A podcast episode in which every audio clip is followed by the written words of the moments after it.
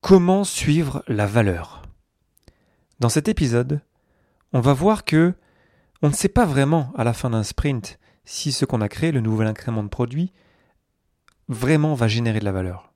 C'est en la suivant cette valeur, et c'est la responsabilité du propriétaire de produit, qu'on va vraiment valider ou pas les hypothèses qu'on aura posées en amont.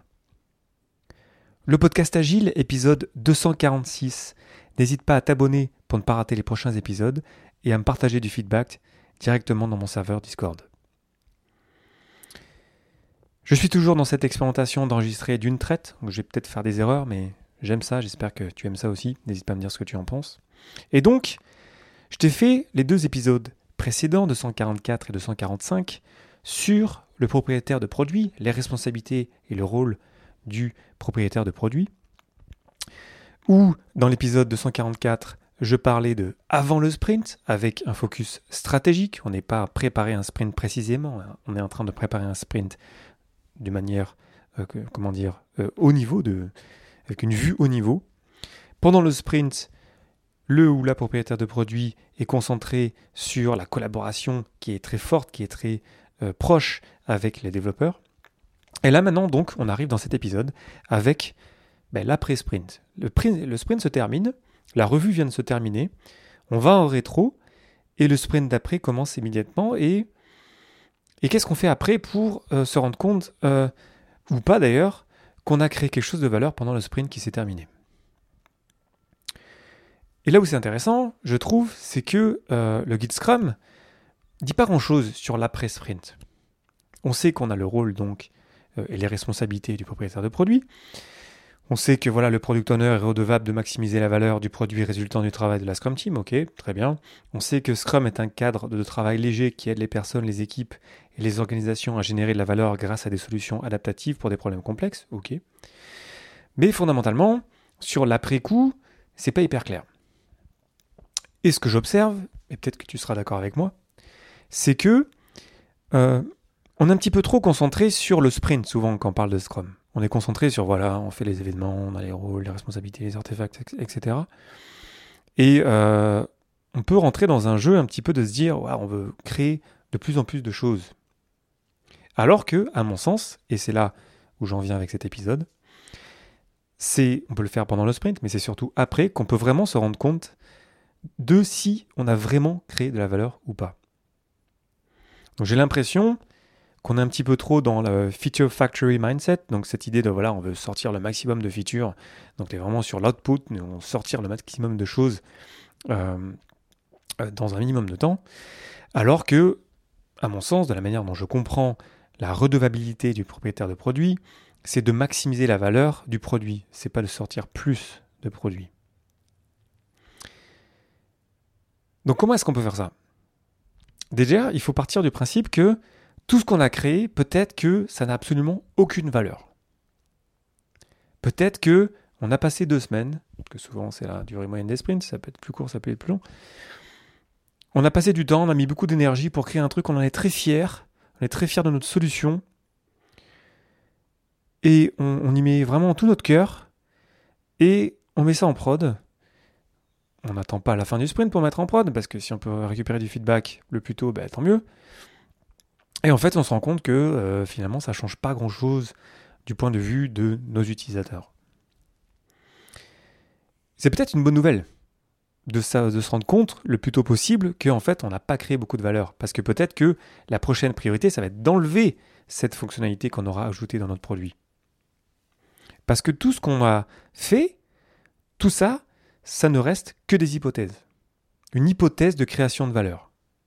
Et donc, il va falloir qu'on ait quelqu'un, donc en l'occurrence, tu l'as bien compris, le ou la propriétaire de produit, pour vérifier que, attends, est-ce que vraiment ce qu'on a fait là, ça, ça, a, vrai, ça a vraiment euh, créé un, changement de comportement dans nos utilisateurs? Est-ce que ça a vraiment fait bouger des métriques qui sont importantes pour nous? Et là, quand je parle de métriques, je parle vraiment pas des meetings, des métriques, pardon, euh, faciles entre guillemets, c'est-à-dire les, les, vanity metrics. Je parle des métriques difficiles, par exemple Net Promoter Score que j'aime beaucoup, pour vraiment se rendre compte de ah ouais, peut-être qu'on a fait tout ça, mais en fait finalement, euh, ça n'a pas changé grand-chose. Donc peut-être qu'il faut qu'on l'enlève du produit. Je sais pas toi, mais moi je vois trop de produits qui démarrent bien, une proposition de valeur qui est claire, Là, quand je, dis ça, je pense à Instagram. Instagram d'il y a pas mal d'années. Donc voilà, on partage des, photos sur Instagram, tu vois, c'est cool, voilà, cool. Et puis après, Instagram commence à copier euh, ce qui se fait sur Snapchat avec les stories. Ok, a les stories, ok. Puis maintenant, il y a Reels qui euh, copie euh, TikTok. Puis ça devient un, fourre-tout, en fait, qui, à mon sens, hein, puis après, j'aimerais bien en discuter avec le PO d'Instagram, mais qui, à mon sens, à un moment, on, perd le sens finalement, on perd l'expérience utilisateur. Et moi, par exemple, par exemple bon, moi j'ai plus de compte Instagram depuis déjà pas mal de mois, mais peu importe. À mon sens, c'est plus très clair pourquoi on utilise l'application. Donc peut-être qu'on capture plus d'utilisateurs, on vient récupérer peut-être d'autres types d'utilisateurs, mais à mon sens, l'expérience utilisateur est, moins bonne. Et euh, j'aime pas ça parce que je trouvais que c'était cool juste de partager juste des images à l'origine. Donc ça ne veut pas dire, attention, qu'un produit ne peut pas évoluer, évidemment, et puis il faut être bien conscient de la concurrence et des, acteurs actuels, et puis des, nouveaux acteurs. Euh, c'est très important que le PO soit très au clair là-dessus, sur le marché, sur la concurrence, etc. Mais attention de ne pas perdre de vue la vision du produit, peut-être l'objectif du produit qu'on a en ce moment, pour peut-être copier la concurrence, mais peut-être aussi se dire qu'on peut-être qu'on va faire les choses un peu différemment et on veut continuer à, creuser notre sillon vers la vision produit qu'on souhaite avoir. Et je trouve qu'il y a trop de produits qui, partent bien et qui, dérivent et qui se perdent en route un petit peu, qui, font plein de choses parce que c'est assez facile, hein, notamment en informatique, on peut créer tout ce qu'on veut, hein, c'est infini. La preuve, euh, bah, Instagram, je trouve que c'est un bon exemple parce que Instagram a copié plein de choses de la concurrence. Euh, mais, et c'est d'ailleurs le même cas d'ailleurs sur Facebook, hein, mais à la fin de la journée, moi je trouve que c'est un fourre-tout qui n'a aucun sens. Euh, et, peut-être qu'il y a plus d'utilisateurs, je ne suis pas convaincu, je ne sais pas, mais à mon sens, je ne crois pas que ce soit vraiment une très très bonne stratégie. Pour faire ça, pour vraiment se rendre compte si ce qu'on est en train de faire ça a de la valeur, il faut qu'on ait la conscience du coût total de création et de maintenance de notre produit aussi. Pour qu'on puisse juger si, ajouter telle ou telle fonctionnalité, c'est vraiment intéressant. Donc avoir une conscience vraiment pas juste de combien ça nous coûte de rajouter quelque chose à notre produit, mais combien ça coûte aussi notre produit dans, sa vie globale. Je vois trop de PO qui n'ont aucune idée du coût de leur produit et qui ajoutent des choses, des features, des nouvelles fonctionnalités qui n'ont pas forcément de sens, qui, ne sont pas forcément alignées avec euh, la vision produit. Et donc, finalement, il n'y a, pas vraiment de sens. On, est tombé dans, dans l'anti-pattern de, sortir de, l'usine un peu, finalement, sans se rendre compte qu'en fait, qu'on essaie de créer euh, de quelque chose d'unique. On n'est pas une usine. On n'est pas en train de créer euh, dix fois la même voiture. On est en train de créer un seul produit unique et on peut le rendre vraiment spécial avec la manière dont on le fait, avec l'esprit qu'on y met derrière. Tout ça, c'est la stratégie, euh, c'est la vision globale, je t'avais fait l'épisode 47, donc ça, remonte sur le Lean Canvas. Donc être bien au courant de c'est quoi le marché, c'est quoi la concurrence, où est-ce qu'on veut s'en aller, qu'est-ce qui fait notre spécificité. et c'est donc évidemment la responsabilité du ou de la propriétaire de produit. Parce que satisfaire un utilisateur ou des utilisateurs, c'est une quête sans fin. Les besoins actuels des utilisateurs, ils changent. Euh, il y aura des nouveaux besoins. Euh, il y aura des besoins qu'on ne connaît pas encore aujourd'hui. Donc il faut qu'on ait quelqu'un qui, a un œil là-dessus, donc une vision globale. Donc là, on revient sur le côté vraiment stratégique, penser loin, sans trop se projeter, mais essayer de se, se rendre compte où est-ce qu'on veut aller. Et ensuite, évidemment, encore plus important, de partager ça avec les développeurs, avec le Scrum Master, avec les parties prenantes, pour qu'on puisse comprendre un petit peu où est-ce qu'on va s'en aller avec tout ça. Je vois trop de PO qui ont une vue euh, réduite de la vie de leurs produits. Je vois trop de PO qui sont, qui en fait, ils, ont le mauvais focus. Ils sont euh, focus sur, ok, on veut sortir le plus de choses possible.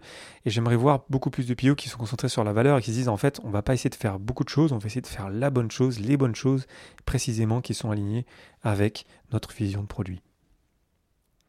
Donc le focus, il est sur la valeur. Et la valeur, c'est la valeur perçue par l'utilisateur. Ça veut dire que il va, il va, il va falloir aller faire des enquêtes. Euh, là, je parle finalement de, UX. Il va vraiment falloir passer du temps, mettre de l'énergie pour arriver à rassembler des données.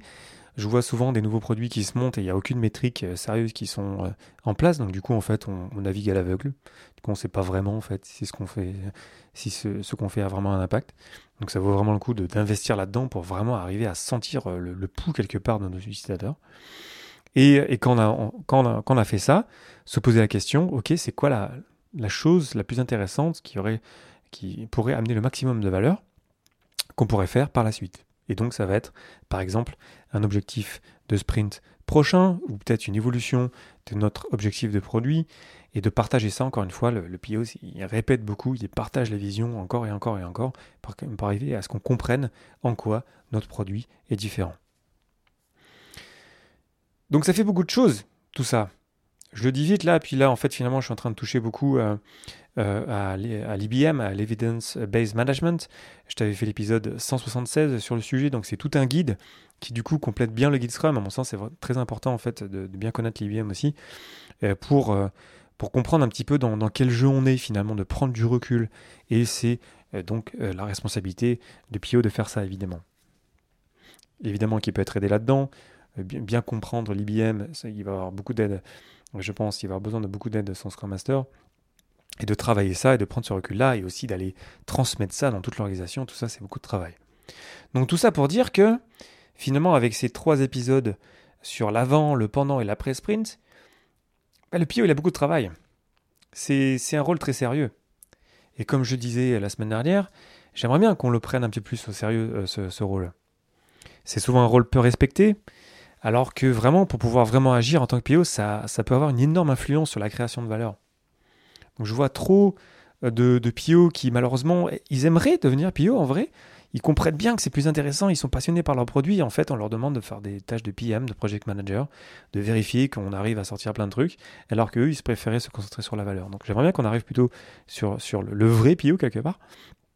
Et, euh, et qu'on arrête de leur mettre des, bâtons dans la roue finalement, qu'on les respecte, qu'on leur donne les moyens, les ambitions qu'on met dans les produits qu'on leur confie. Par rapport à ces trois moments-là, euh, avant, pendant et après euh, le sprint, à mon sens, euh, quand, je, quand je coach des PO, souvent je me rends compte qu'ils sont souvent perdus au milieu du sprint dans la collaboration, et c'est normal qu'on démarre avec ça, mais ensuite essayer de prendre du recul, penser l'avant-sprint, dont, je parlais dans l'épisode 244, Ensuite, penser l'après-sprint, la validation de la valeur euh, dont je viens de parler. Et donc de, répartir son temps pour vraiment se protéger du temps dans chacun euh, de ces moments, parce que sinon, en fait, euh, le day-to-day, le, quotidien va prendre le dessus, et du coup, en fait, finalement, on va pas faire vraiment une vraie préparation, on va pas vraiment suivre la valeur après, coup, et du coup, en fait, on n'a pas de boussole, et on ne sait pas trop où on s'en va avec notre produit. Donc voilà, il y a plein d'autres choses évidemment à dire sur le PO, c'est un rôle passionnant, c'est un rôle génial. Euh, encore une fois, qu'on devrait plus respecter, euh, qu'on devrait plus écouter, auquel on devrait vraiment donner euh, toute l'autorité et puis la, place de pouvoir vraiment le, jouer. je ferai sûrement d'autres épisodes sur le PO dans le futur. N'hésite pas à me dire si tu aurais d'autres questions sur le rôle. c'est vraiment un rôle que, j'aime beaucoup aussi. Et, vraiment, quand je vois des, PO, ils ont une influence fantastique sur la création de produits. Et, c'est ça qu'on veut, quoi. Euh, et, c'est difficile parce que c'est encore, encore un rôle assez nouveau. Et quand je vois beaucoup d'offres d'emploi par rapport à des PO, tu vois bien en fait que la description, c'est beaucoup PM en fait. Et, euh, et, ça me chagrine parce qu'il y a vraiment, vraiment un potentiel fantastique dans ce rôle-là. Donc essayons de le respecter un petit peu plus, essayons de nous, nous former aussi, de grandir dans ces rôles-là, de, s'entraider avec les Scrum Masters, avec peut-être avec les, les PO qu'on a dans notre organisation pour grandir, s'aider les uns les autres. Et, comme ça, on fait grandir le rôle et, tout ça, c'est bon en fait pour l'objectif global euh, qui nous rassemble tous.